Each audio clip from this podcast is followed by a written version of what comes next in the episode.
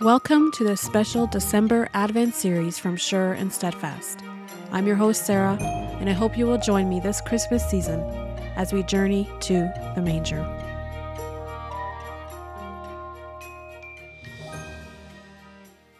Welcome to day 15 of our journey to the manger.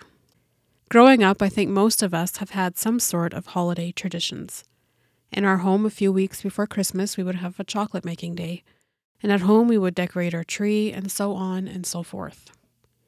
I think growing up, there wasn't one Christmas season that I would let pass by without having watched a Charlie Brown Christmas. I know this was something many people saw every year, and it still airs every Christmas. It first aired 56 years ago. I always loved it. In the Christmas special, there is a moment where Charlie cries out, isn't there anyone who knows what Christmas is all about? A little background of how this Christmas special came about in the first place.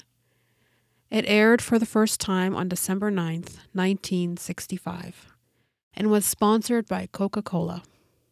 Half of America watched it that first year. Something you maybe don't know is that Charles Schulz, the creator of Charlie Brown, insisted that there be a specific purpose to this special. He insisted that it had to be about something, and he wanted that something to be the true meaning of Christmas. The producers of the show were not really into that. They were uneasy, and they really questioned Schulz's decision to include a biblical text in the story. But his response to their uneasiness was simply this If we don't do it, who will? If you're familiar with the story, Charlie Brown sets out to create a Christmas pageant, and it ends up being chaotic and way over his head. Everyone gets frustrated with Charlie, and he loses sight of the reason for the season. This is when Charlie cries out, Isn't there anyone who knows what Christmas is all about?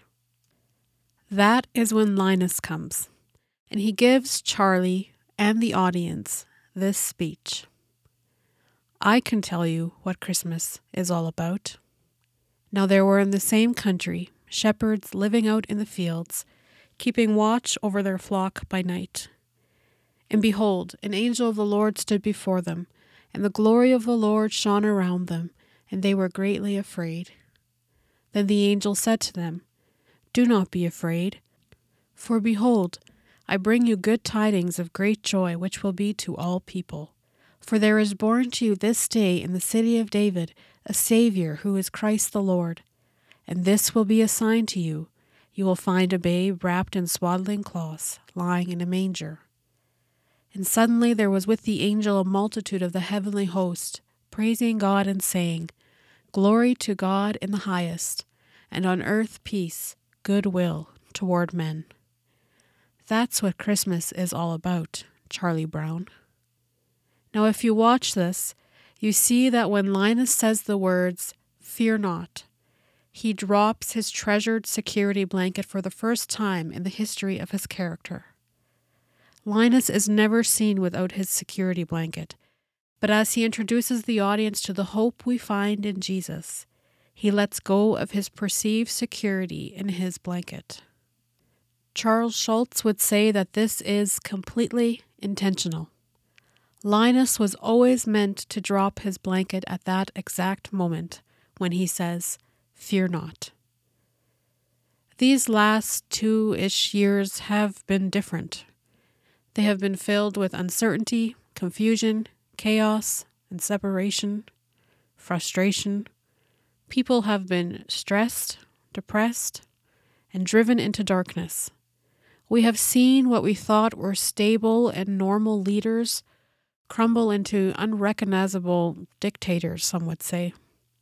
Many people have been filled with unnecessary fear. We have a hope greater than that which any good leader can give us. Fear not. Loosen the grip on your false securities and look to the hope of Jesus this Christmas season. Thank you for listening, and I'll see you tomorrow.